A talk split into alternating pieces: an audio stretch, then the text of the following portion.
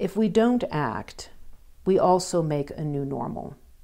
And that new normal is any president going forward can uh, take an oath of office, four years later lose, then decide to uh, go against that oath, say he won or she won, incite violence, and try to stop the transfer of power. Only this time it's not going to be, you know, a guy with Viking horns and a bunch of people with poles and makeshift weapons. If this becomes the new normal, what does the next one look like? Bigger crowd? Better weapons? More blood?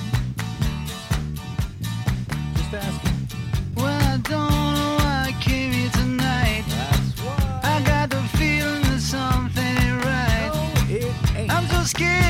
Case I fall off my chair.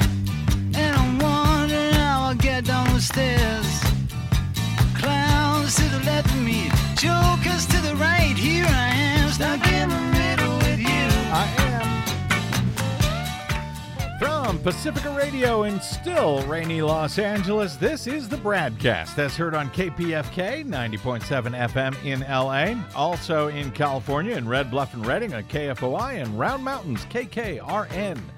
Up in Oregon on the Central Coast on KYAQ, Cottage Grove's KSO, Eugene's KEPW, Lancaster, Pennsylvania's W News, Maui, Hawaii's KAKU. In Columbus, Ohio on WGRN, Palenville, New York's WLPP, Rochester, New York's WRFZ. Down in New Orleans on WHIV, out in Gallup, New Mexico on KNIZ. Concord, New Hampshire's WNHN, Fayetteville, Arkansas's KPSQ, in Fairmont, West Virginia on WEFR, Seattle's KODX, Janesville, Wisconsin's WADR, and Minneapolis, St. Paul's AM 950 KTNF. We also stream coast to coast and around the globe every day on the internets on the Progressive Voices channel, Netroots Radio, Radio for Humans, NicoleSandler.com, Radio Free Brooklyn, No Lies Radio, Detour Talk, and most of your favorite podcast sites, Blanketing Planet Earth. I'm Brad Friedman, your friendly investigative blogger, journalist, troublemaker, muckraker, all around swell fellow, says me from BradBlog.com, now celebrating 20 years of troublemaking and muckraking. Thank you very much for joining us today for the BradCast. We've got some big news. If incredibly ridiculous news, frankly. True.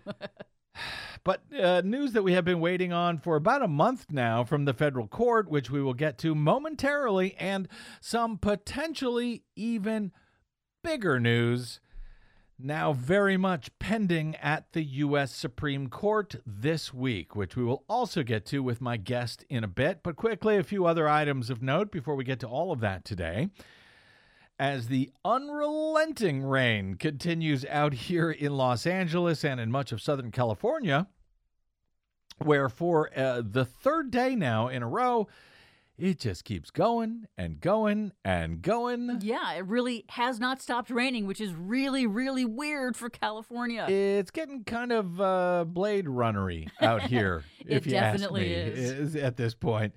Here in Los Angeles. Hi, Desi Doyen. Hi.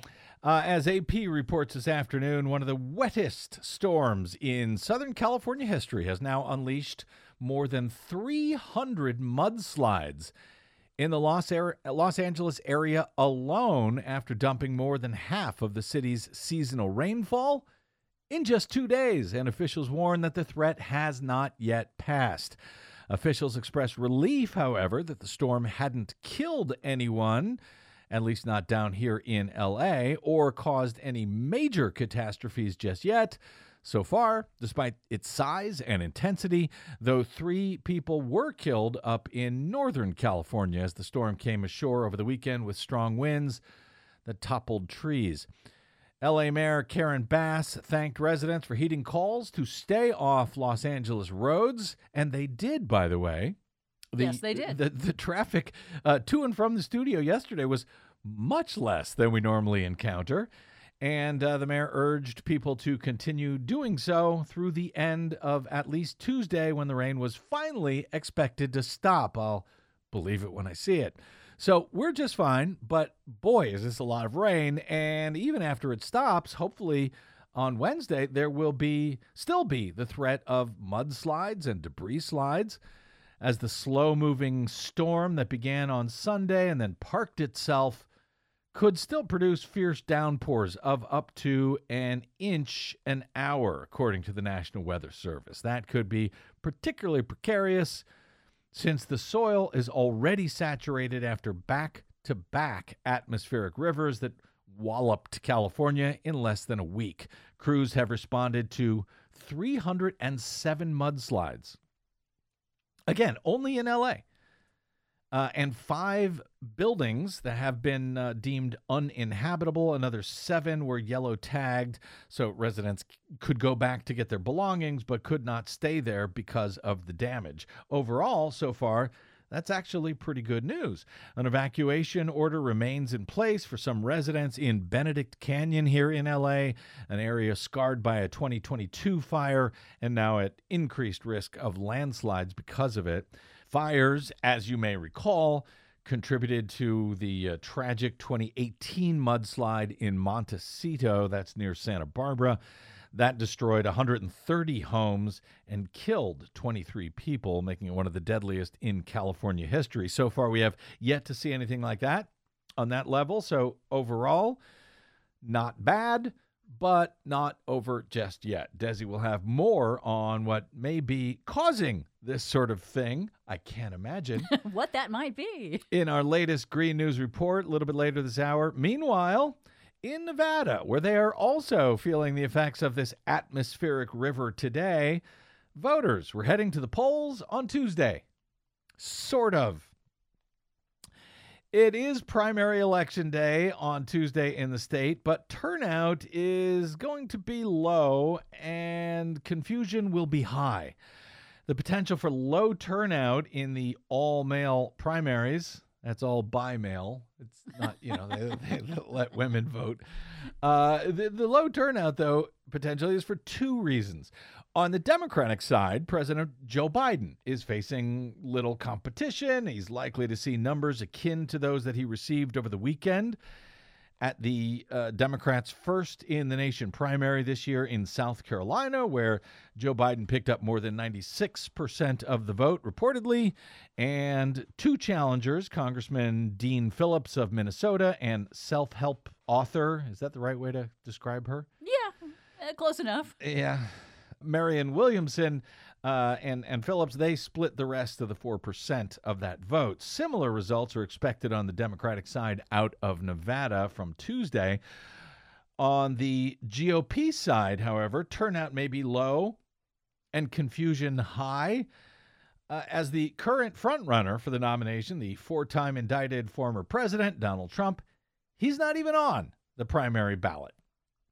So when the state decided to move to an all male, all by mail primary system instead of a caucus system. Well, Trump objected to that. So the state GOP decided to have a caucus instead of a primary and award all of the state's delegates that way via the caucus. Meanwhile, the state's state run primary, that's going forward anyway. Trump opted out of that, out of the primary election. He's not going to even be on the ballot, but his one remaining competitor, Nikki Haley, she will be on the ballot, but she won't be on the caucus ballot, where Donald Trump will, and where, uh, therefore, uh, he's almost certain to receive all of the state's GOP delegates. Yeah, this is going to be like a Saddam Hussein level of uh, victory for Trump. There you go. Since he's the only one pretty much on the ballot. It- Yeah. it's it's all ridiculous and, And stupid. rigged. She's on and rigged. Thank you. She's on the primary ballot. He's on the caucus ballot. Only the caucus ballot will get delegates to the Republican National Convention in July. But that's how the Republican Party seems to roll these days, particularly in Nevada, where the chair of that state's Republican Party is actually facing trial in just a few weeks after his criminal indictment for attempting to steal the 2020 presidential election when he pretended to be one of the state's legitimate presidential electors, but he wasn't.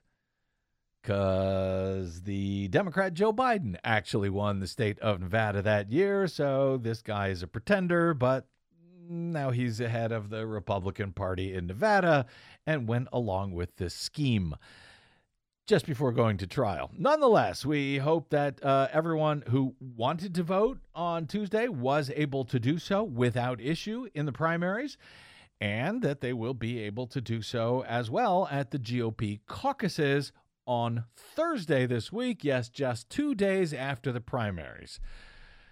So we'll try to keep our eyes on that, kinda. And uh, speaking of attempting to steal the 2020 presidential election, well, we have the long awaited, very big ruling finally today in an incredibly stupid, though so far uh, somewhat fruitful, uh, appeal that uh, was filed by Donald Trump.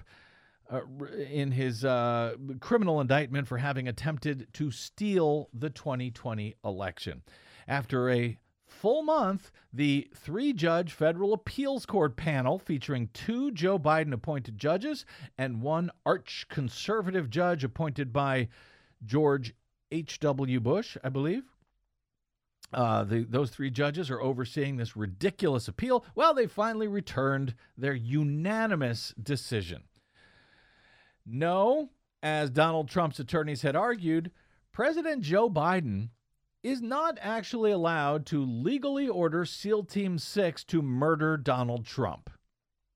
Of course, when Trump's attorneys argued as much, they didn't argue that Joe Biden could murder Donald Trump, but that any president could actually do so, could actually call up uh, SEAL Team 6 and order them to kill their political opponent.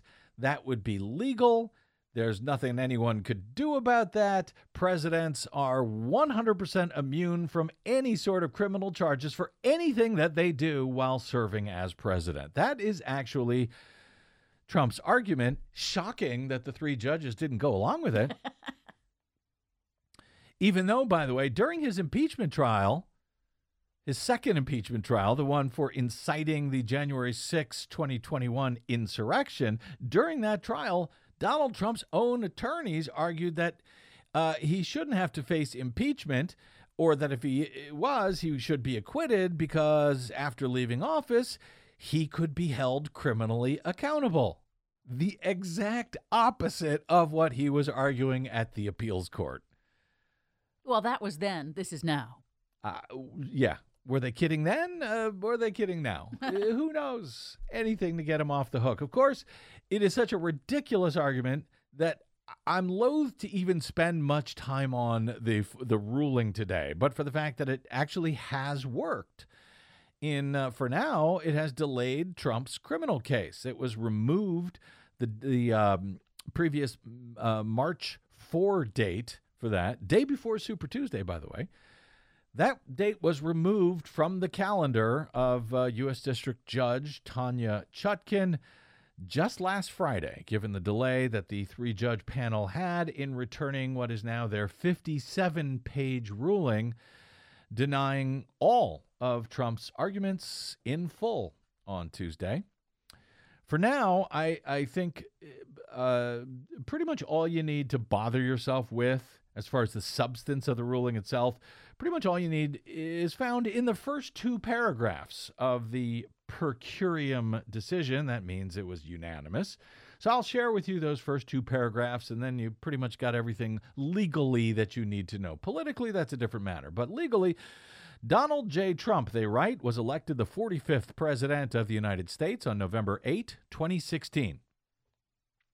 He was sworn into office at noon on January 20, 2017 and served until his term expired at noon on January 20, 2021. At that moment, President Trump became former President Trump, and his successor, Joseph R. Biden, became president and began his own four year term.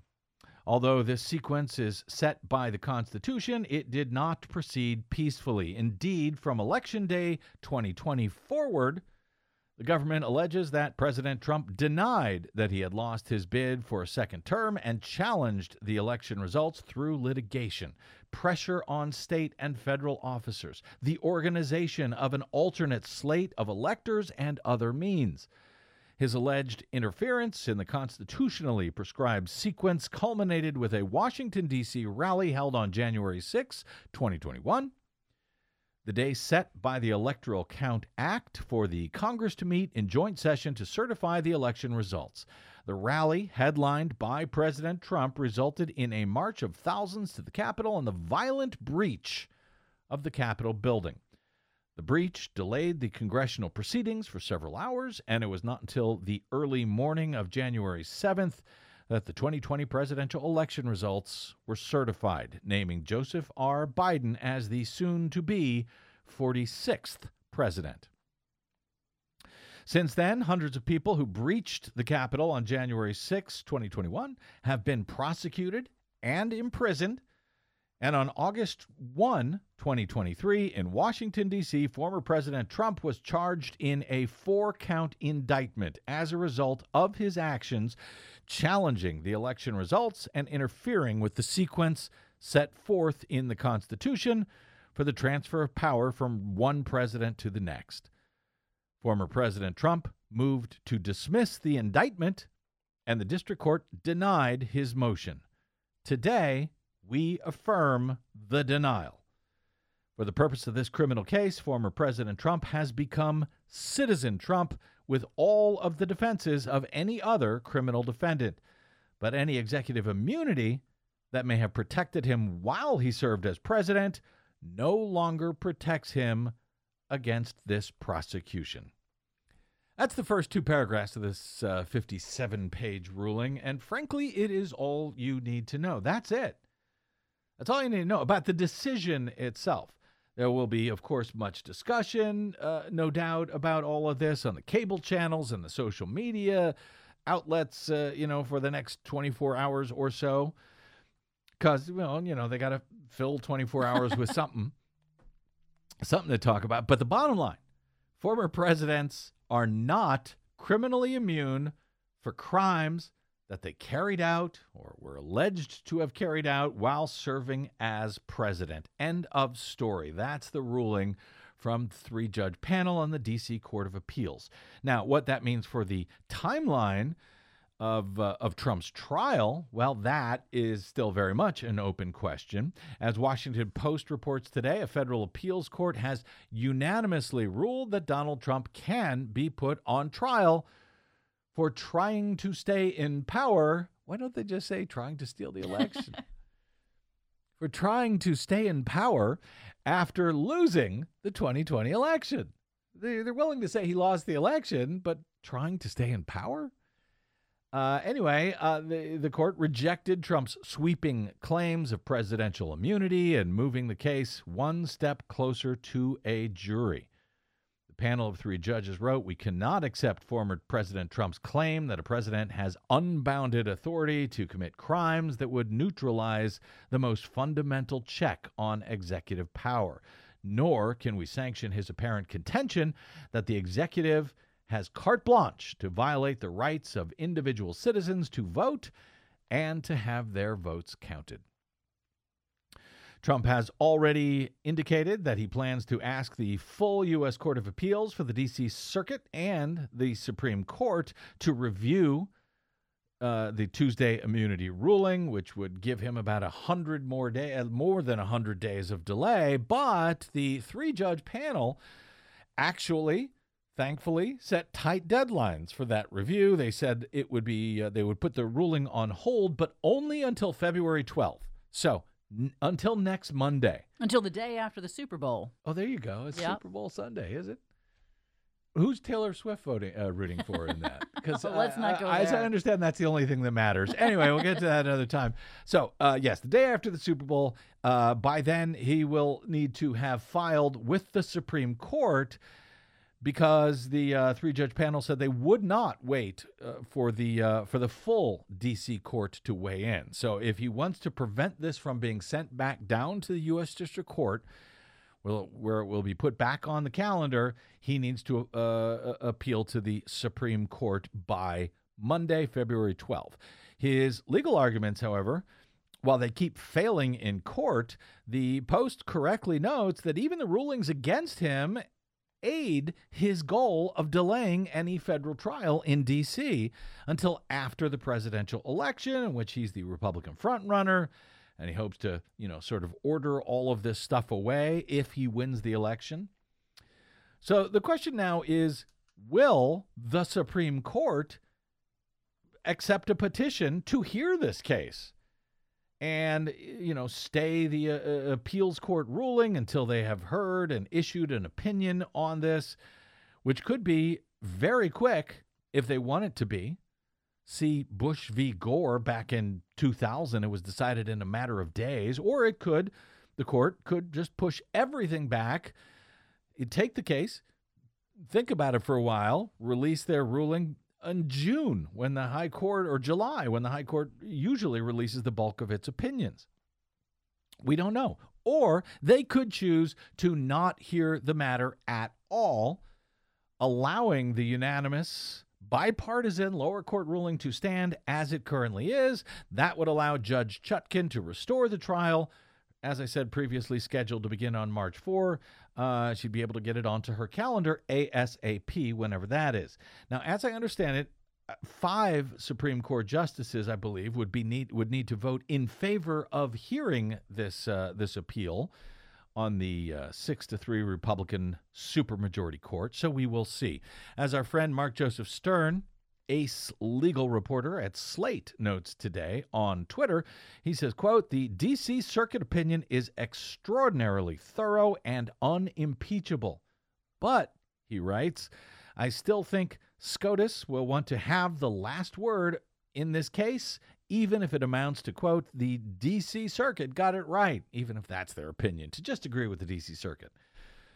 And he notes uh, they will have that urge to step in, and it may lead the justices to delay the trial beyond 2024. Now, Mark is usually right about that stuff. We'll see if he is again. I'm hoping he is not. The ruling on Tuesday comes just two days before the Supreme Court considers another untested question raised by Trump's candidacy, one that, in some sense, is arguably an even larger matter. Can the former president be barred entirely by Section 3 of the 14th Amendment's insurrectionist disqualification clause from even being on the ballot in the first place, much less returning to the White House?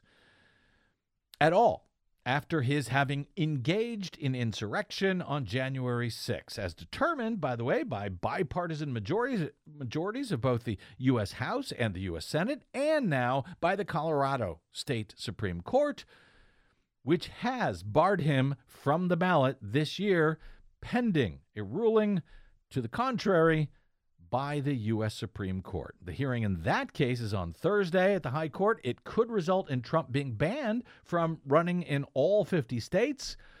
Brad Blog legal contributor Ernie Canning wrote about that this week, and he joins us next for a, a bit of a preview for what he describes as the enormous decision now pending at the Supreme Court.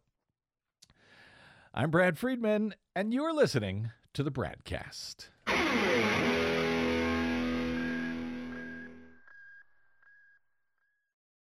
The BradCast and the Green News Report are 100% independent, 100% listener supported. But we can't do it alone. We need you. Please help us bring real facts to listeners at independent stations around the nation. Please drop by bradblog.com/donate. That's bradblog.com/donate. And thanks.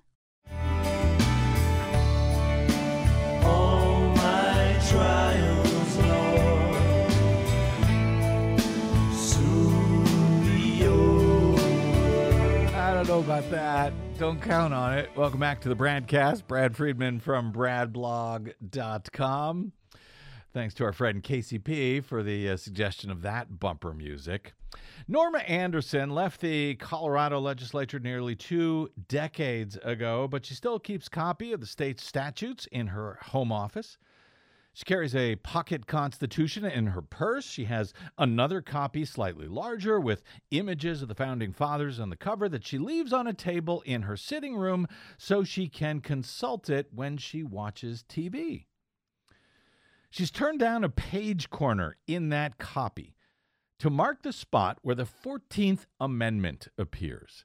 She has res- uh, reread it several times since joining a lawsuit last year that cites the amendment in seeking to stop Donald Trump from running for president.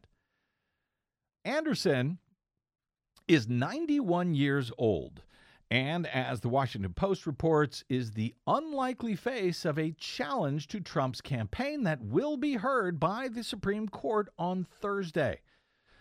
She was a force in Colorado politics for decades. She served as the first female majority leader in both chambers of the legislature, and she is a Republican. But she has long been skeptical of Trump and believes he is an insurrectionist who crossed a verboten line on January 6, 2021, that should bar him from holding office ever again. Quote, he tried to overturn an election, she said. The very first time I ever ran, I didn't win. I didn't go out and try to challenge the election. I said, whoops, work harder next time, lady. When Norma Anderson was asked by an attorney if she'd like to join this case, her response was, well, the short answer was yes, and the long answer was hell yes. She gave some remarks to the Washington Post recently. My biggest concern is our losing our democracy. Donald Trump believes very strongly that if you tell a lie often enough, and many, many times, people will believe it. He proved the case. He committed insurrection. Do you trust this court to make the right decision? I've always trusted the courts before. I don't think the younger generation truly understand how close they are to losing their democracy. I was born a Republican. My family was a Republican, raised a Republican. I'm one of those weird people. I read the Constitution quite often. As Norma Anderson, the 2024 election could turn on whether the Supreme Court agrees with her and five other Republicans and independent voters who persuaded Colorado's top court to rule that Trump is ineligible to run again. The justices, three of whom were nominated by Trump, are expected to quickly decide the historic Trump v. Anderson case, with their ruling likely, as the Post argues, to apply across all 50 states. Although considered a legal long shot, a decision in Anderson's favor would jolt American politics by preventing the GOP frontrunner from continuing his campaign. The case is built on the 14th Amendment, which we have been talking about on this show going back now for uh, about three years. Glad that everyone else has uh, begun to notice it. The 14th Amendment, Section 3, it was adopted three years after the end of the Civil War to guarantee rights for the formerly enslaved and to prevent Confederates from returning to power. That latter provision, known as Section 3, is written broadly to say those who engage in insurrection after taking an oath to support the Constitution cannot hold office. Anderson's lawsuit argues Trump cannot appear on Colorado's March 5 primary ballot because he engaged in insurrection before and during the January 6 attack. And Colorado's High Court agreed in a 4 3 ruling in December. Trump appealed that case to the Supreme Court, the U.S. Supreme Court, and they will hear the matter on Thursday morning with the audio of that hearing streamed live beginning at 10 a.m. Eastern Time and 7 a.m. out here on the West Coast that morning. They may be the most consequential hearings before the court in decades, perhaps ever, depending on how one looks at it. The debates over whether Section 3 can block Trump from office have not always followed clean ideological lines. Some prominent conservative scholars have contended Trump should be deemed ineligible for office, even as some liberals have argued that the best way to shore up democracy is instead to defeat Trump at the ballot box. The conventional wisdom appears to be that despite the strength of the ruling by the Colorado Supremes, The U.S. Supremes, three appointed by Trump himself, will come up with some reason to strike down that Colorado ruling, which has already led to disqualification from the ballot in Maine as well for Donald Trump. As Politico noted this week, there's no way the Supreme Court is going to kick Donald Trump off the ballot, right? They then went on to uh, uh, to speak to a bunch of political analysts and legal scholars and security experts uh, and ask them to presume that he was kicked off the ballot by the Supremes, and if so, what might happen then? That consensus in general seems to be that there would be some amount of political violence in its wake, but as a number of the experts noted, there was also likely to be violence no matter how they ruled, particularly if Donald Trump were to win office again and exercise it himself against the American people. As one of the experts, UCLA election law professor and author Rick Hasen observes in the piece, no matter how the Supreme Court rules in the Trump disqualification case, some people are going to be angry. If the ruling comes out that Trump is in fact disqualified, it will be hard to paint it as partisan or liberal there are only three Democratic appointed justices on the court, he notes, so a ruling against Trump would require the votes of at least two Republican appointed judges. My greatest concern, he adds, of a ruling disqualif- uh, disqualifying is not therefore about a hit to the court's legitimacy, but the potential for violence. That's not a reason for the court to avoid doing what's right, he notes, but it is a reason to be prepared for anything, especially given Trump's track record in encouraging violence when he doesn't get his way, which is what got us to this point in the first place.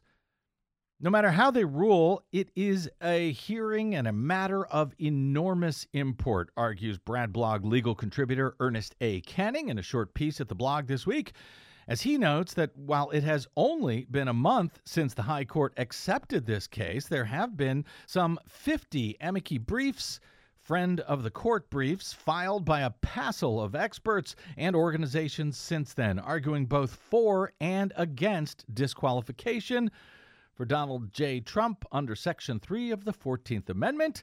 And Ernie Canning joins us now. Mr. Canning, welcome back to the broadcast, sir. How are you today, Brad? Oh, hanging in there, trying to stay dry. I hope you're doing the same. I had uh, hoped, Ernie, to have a bit more time to talk to you today about what we might expect from these uh, historic arguments on Thursday in the uh, oral arguments at the Supreme Court. Uh, but since uh, the long awaited ruling from the three judge panel on the D.C. Court of Appeals finally came in on Tuesday, unanimously deciding that no, contrary to Trump's ridiculous arguments, presidents are not criminally immune from prosecution for crimes they committed while serving as president. So I wanted to get a few thoughts on that first. Uh, your your top line response to the ruling by the unanimous ruling by two Biden appointed judges and one very conservative George H. W. Bush judge on Tuesday. Yeah, I read the opinion. It's very well written. Um, the most interesting thing to me, um, if you recall, there was an issue about uh, jurisdiction, and they worked their way through that and determined they did have jurisdiction, but then uh, went on to basically scorch the arguments that, that had been made on behalf of Trump uh, for absolute immunity. And uh, um, the important thing that they did here was the mandate will come down next Monday unless Trump files a petition mm-hmm. for certiorari before then and notifies the clerk of that. Mm-hmm. If he tries to delay it by simply going up to ask for a rehearing before the full uh, DC circuit. Uh-huh. That's not going to delay the mandate, and the case will be back before Judge Chutkan at that point. So the mandate that is essentially uh, they send the mandate down to the to the back to the lower court. Once uh, Judge Chutkan has the mandate, she can then reschedule the uh, the trial. Is that correct? She can get moving immediately. That that'll be the that'll be uh, the way it goes. Now he may, might have more time to file a petition for cert, but that's not going to change anything mm-hmm. from that point forward because it's entirely discretionary with the court. And I see very good reasons why the Supreme Court would duck the issue altogether and simply summarily deny cert, leaving the case before Judge Chutkan. And so, if they deny cert, that means they're not going to hear the case. That means that the three judge panel's ruling will be the final word, and the three judge panel has already said that if the Supreme Court does not uh, take the case, it will be sent back to the uh, lower court for trial. Exactly. Do do you spot anything, Ernie Canning, that the uh, that the High Court might feel they do need to ring in on in the uh, in the DC uh, appeals decision? Are there any particular cracks in the uh, in the in the court's reasoning, or anything that they might have left open or ambiguous that SCOTUS might want to have a say in here? You know, our friend uh, Mark Joseph Stern over at Slate has said you know, it's a really kind of an airtight case, but he thinks that the Supreme Court may want to have the final word on things, and so they will take the case and and thus delay it perhaps beyond the election.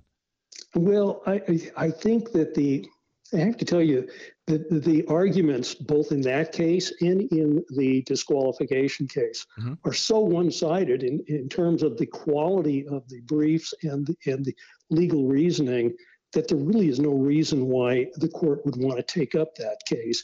And it may be rendered somewhat moot if, uh, if the court uh, decides uh, very promptly that uh, Trump is disqualified from office, which would totally change the whole dynamics of all of those four cases uh, uh, against Trump. Well, it would, although it does seem like uh, a long shot, at least if you listen to the conventional wisdom on all of this. I know that uh, you sort of had a have had some thoughts contrary to that. I have as well because when you look at the ruling that from Colorado that the Supreme U.S. Supreme Court will be looking at, I mean, it does seem pretty airtight, um, you know, and and frankly conservative, textualist, originalist, all of that. Let's let's talk about that case because it's led to his qual- disqualification in both Colorado and Maine so far, but it could lead to disqualification in all 50 states. As I mentioned, you write about the quote enormity of this issue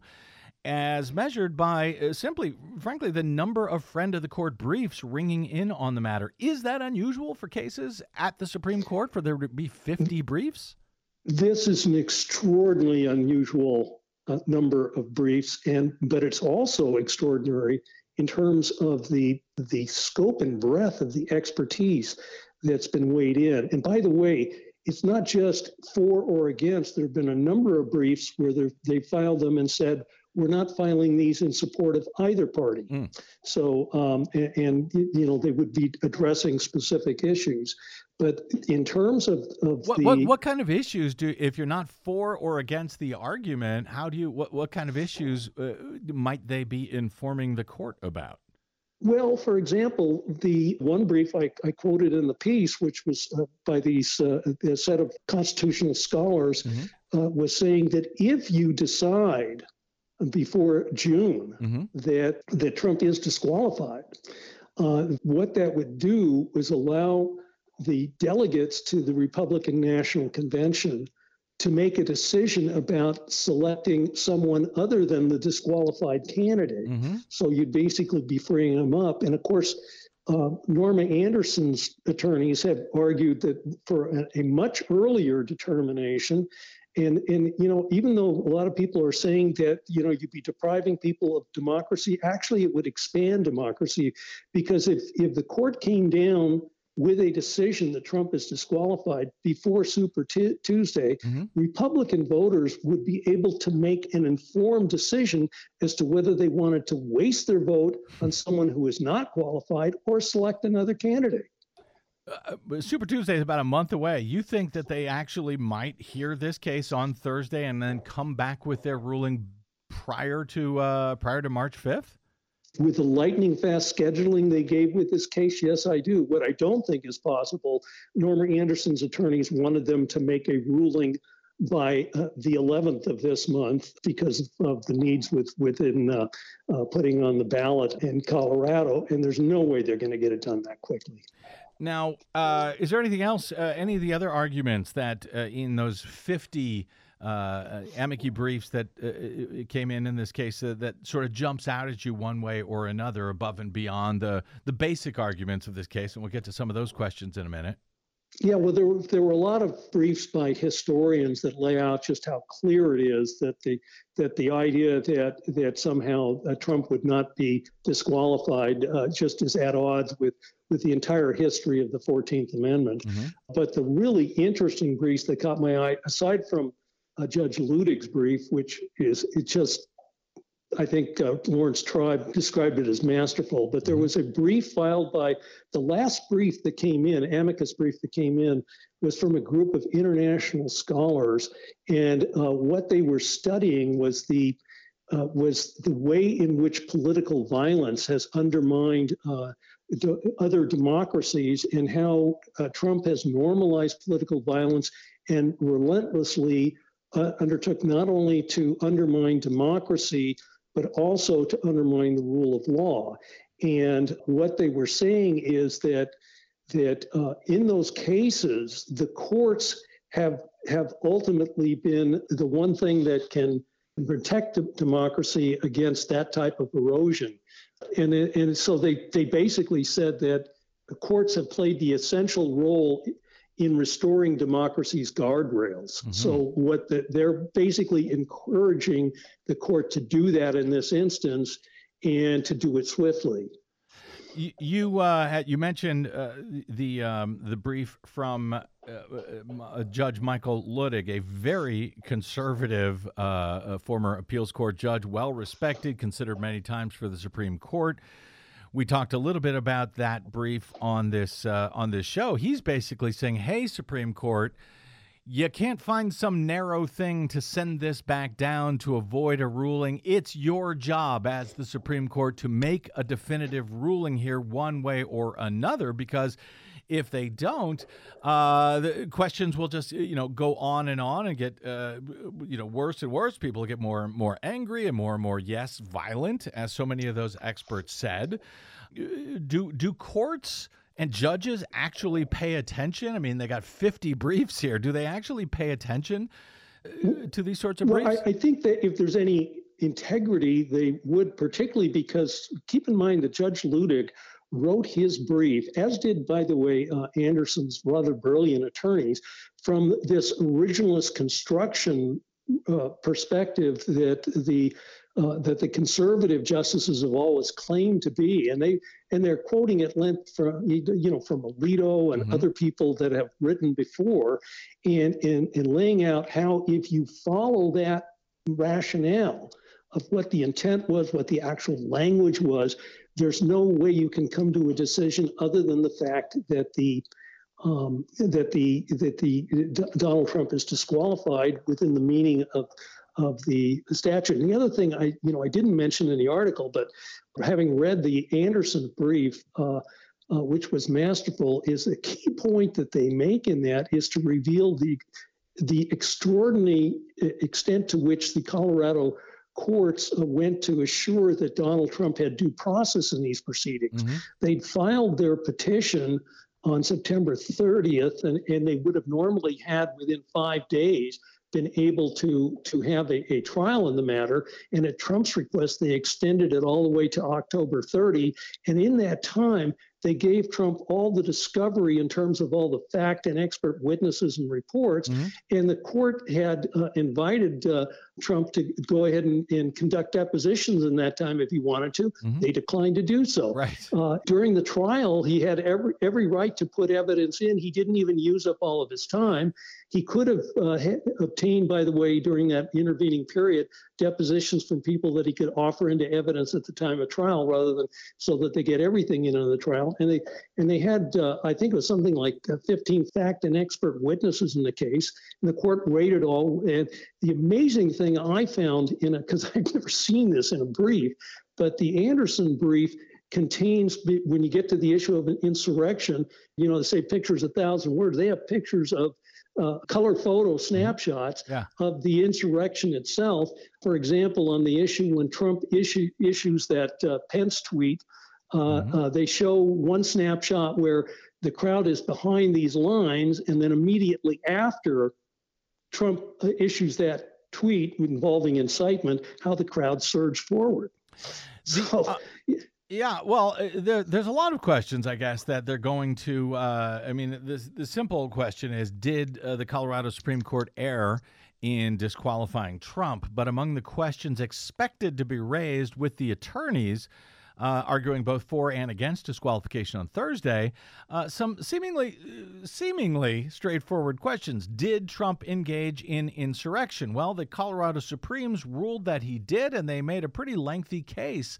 Uh, as you're describing, is the office of uh, of then president uh, is the office of the president an office of the United States. The lower court in Colorado said actually that was a close call, but ultimately ruled it was not, that the office of the president is somehow not an office of the U.S., which seems patently absurd to me. Is Section 3 self executing, or what, does it require that Congress pass a law? Well, if the issues of the 14th Amendment were not self executing, then that essentially means that if Congress canceled all of the laws uh, that enforce the 14th Amendment, there would be no constitutional right to due process as mandated also by the 14th. That seems absurd, but here's one, Ernie, that did catch my eye. Does uh, 14.3 uh, require the that insurrectionists can't hold office but can run for office? That seems ridiculous, of course. Well, but, I'll tell you who, th- who thought that was an absurd art, and that was the argument made in the, in the reply brief that Trump's attorneys filed. Right. Uh, Neal Katyal addressed that and just underscored the absurdity. If looking at it from a perspective of, of democracy and the, and the right of people to choose, if you're going to allow somebody you know is not qualified to be on a ballot, what you're doing is you're is you're basically suckering people into voting for somebody who can't be eligible and enter office. It'd be like saying uh, that, well, then why not put Arnold Schwarzenegger on the ballot? Because, you know, he wasn't born in this country. I wasn't born in this country. And neither of us would be qualified. Yes, but, uh, but you know. Yes, but, Ernie, the 14th Amendment also says that the uh, that Congress can essentially waive this uh, uh, this insurrection requirement by a vote of two thirds of Congress. So the argument. Well, see, that's that's also puts the cart before the horse. If if somebody is disqualified, then they can seek, and in fact, the historians put this in their brief. How many members of the Confederacy had asked Congress to give them that waiver. Uh-huh. But the, the, that's different from the issue of determining whether somebody is disqualified in the first instance. Yes, right now, in fact, uh, there's, there's some Republicans in Congress t- talking about it. They could seek a, a ruling in Congress after the court disqualified him to ask uh, that that the Congress waive his disqualification. Right. And if the if you get two thirds of both houses right. to make that ruling, at that point you could overcome a Supreme Court's final decision that he's not qualified.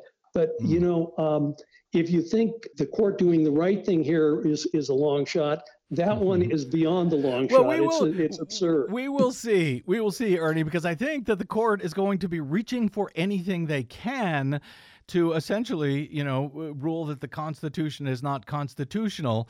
Um, but uh, you know, and I don't know where you fall on on on this, but uh, you know, I think Biden, frankly, has a better chance of winning against someone like Donald Trump than uh, Nikki Haley. Uh, so it's not necessarily what I may wish uh, the court to do to disqualify Donald Trump, but the Constitution is the Constitution. It says what it says, and as an actual constitutional conservative, frankly, I think that it should either be followed or you know amended by the process to to do so if you don't like what it says but it should not simply be annulled by caveat of a partisan uh, court uh, i've got just about 30 seconds here for you ernie your thoughts on that well, the only thing is, uh, you know, Liz Cheney made made a comment in her book about uh, progressive uh, uh constitutional scholars tending to have a, an overly negative uh, uh, view of the court. And the one thing I can say is if you look at what happened in the aftermath of the uh, 2020 election, when Trump was making all of these absurd arguments mm-hmm. about having been cheated, the courts, including the Supreme Court, with the exception of uh, Clarence Thomas, said, no, we're not going to go there. So that very well could happen here. I think it could happen here as well. We will see. I think you and I, Ernie, are in the minority on that. Uh, everybody seems to think, oh, they're going to come up with some reason to not disqualify him. I I'm- wouldn't bet the farm either direction. Yeah, I, I'm not so sure. We will find out. Going to be a hell of a week. Uh, thank you, Ernie. Ernie Canning is BradBlog.com's long toiling legal analyst and contributor. Uh, he's a retired attorney, Vietnam vet, and during the 2016 presidential campaign, he served as a senior advisor to veterans for Bernie. Uh, hey, Ernie, thank you so much. Uh, appreciate it, and we'll be talking to you soon. Thank you, Brad. You bet. If you want to read Ernie's uh, piece on this, it's over at bradblog.com. Headline 50 SCOTUS amici briefs underscore enormity of Trump ballot disqualification issue. All right, quick break, and we are back with a, another very wet Green News report. Yay. That's right after a break. I'm Brad Friedman. Don't touch that dial.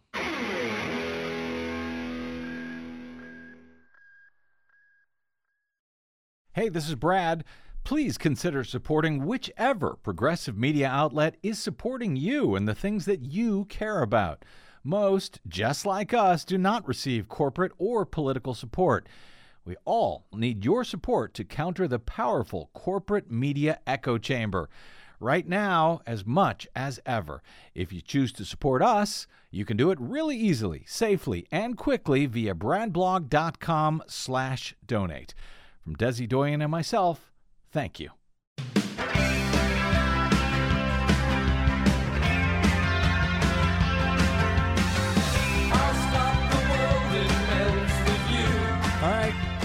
Well, it's not just rain, unrelenting rain, that is slamming planet Earth this week, as discussed in our latest Green News Report. The storm for the history books. A sea of mud and debris. Historic atmospheric river rains down state of emergency on California. Chile grapples with extreme heat and catastrophic wildfires. Plus, They're calling it Project 2025. Republicans' comprehensive plan to dismantle U.S. climate policy if a Republican wins the White House. All of those scary plans and more straight ahead from BradBlog.com. I'm Brad Friedman. And I'm Desi Doyen. Stand by for six minutes of independent green news, politics, analysis, and snarky comment. Because it's Groundhog Day. It's always a big thing where the Punxsutawney Phil up there. Right. Climate change, that's just a theory. But this, uh, Yep. This is your Green News Report.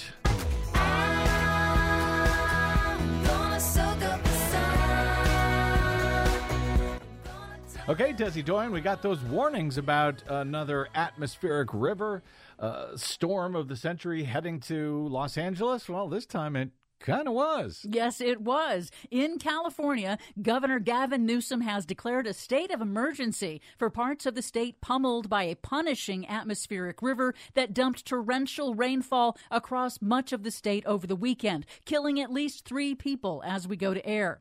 Astonishing rainfall totals. Los Angeles received nearly its entire annual rainfall in a single day. Across the state, the storm overwhelmed stormwater and flood control systems, triggering flooding and mudslides, forcing evacuations, and knocking out power to hundreds of thousands. Hmm. At the same time, in central Chile, out of control wildfires have killed more than 120 people as we go to air, with hundreds more missing. The death toll is likely to rise. Chile's president announced two days of national mourning in what officials say is the deadliest fire event in the country's history.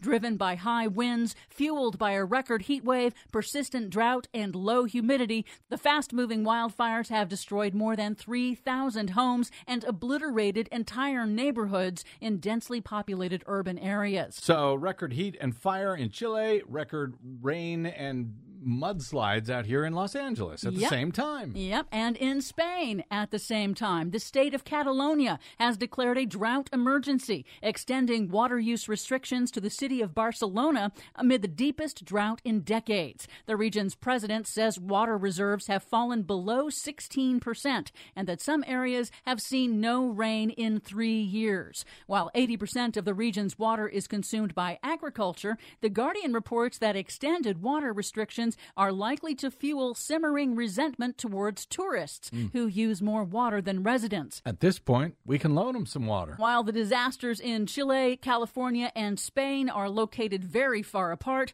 all three extreme weather events follow what was the hottest year ever recorded on land and in the oceans that intensified their destructive power on top of an exceptionally intense El Nino weather pattern. Studies show that climate change is increasing the intensity and duration of extreme weather events and the odds of weather whiplash events, hmm. careening from drought to floods and back again, hmm. like in California.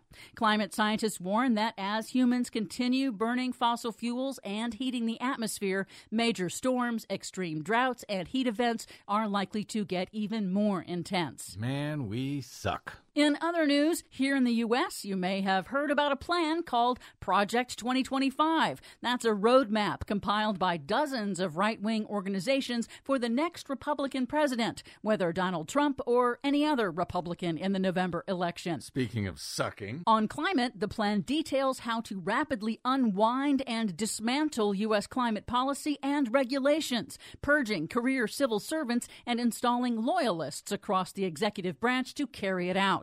Project 2025 includes undoing Biden administration regulations that clean up the air and water, that restrict industrial pollution, and gutting climate research. White House policy advisors would focus on the needs of the fossil fuel industry, weakening the federal government's climate response across multiple federal agencies, and revoke any regulations that limit climate warming emissions. So basically, all of the landmark achievements of the Biden administration would be rolled back if a Republican takes the White House next year. Exactly.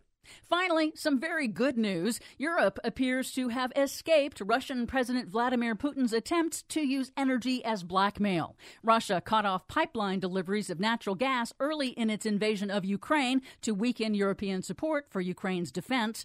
Putin's gambit backfired, pushing the EU to accelerate its clean energy transition, helped by the U.S. surging exports of natural gas. So much so that in a recent interview on CNBC, global energy expert Amrita Sen concluded even if there was a scenario where Putin isn't there, I just don't see how Russian gas comes back to Europe. Well, that's good news until we get another Republican in the White House who rolls everything back. Yep. For much more on all of these stories and the ones we couldn't get to today, check out our website at greennews.bradblog.com. I'm Brad Friedman. And I'm Desi Doyen. And this has been your Green News Report. If I could turn back time, if I could turn back time. Boy, they'd love to, wouldn't they? True. Thank you very much, Desiree. That is our producer, Desi Doyen. Thanks to all of you for spending a portion of your day or night with us. If you missed any portion of today's program, you can download it for free anytime. Share it, please, with anyone you like at bradblog.com. That is made possible by those of you kind enough to support our work by hitting one of those donate buttons or going straight to bradblog.com slash donate, where we are celebrating now our 20 years of troublemaking and muckraking, all thanks to you. Drop me email if you like. I'm bradcast at bradblog.com on the Facebooks, Mastodons, and site still known as Twitter. I am the Brad Blog. We'll see you there. Until we see you here next time, I'm Brad Friedman. Good luck, world.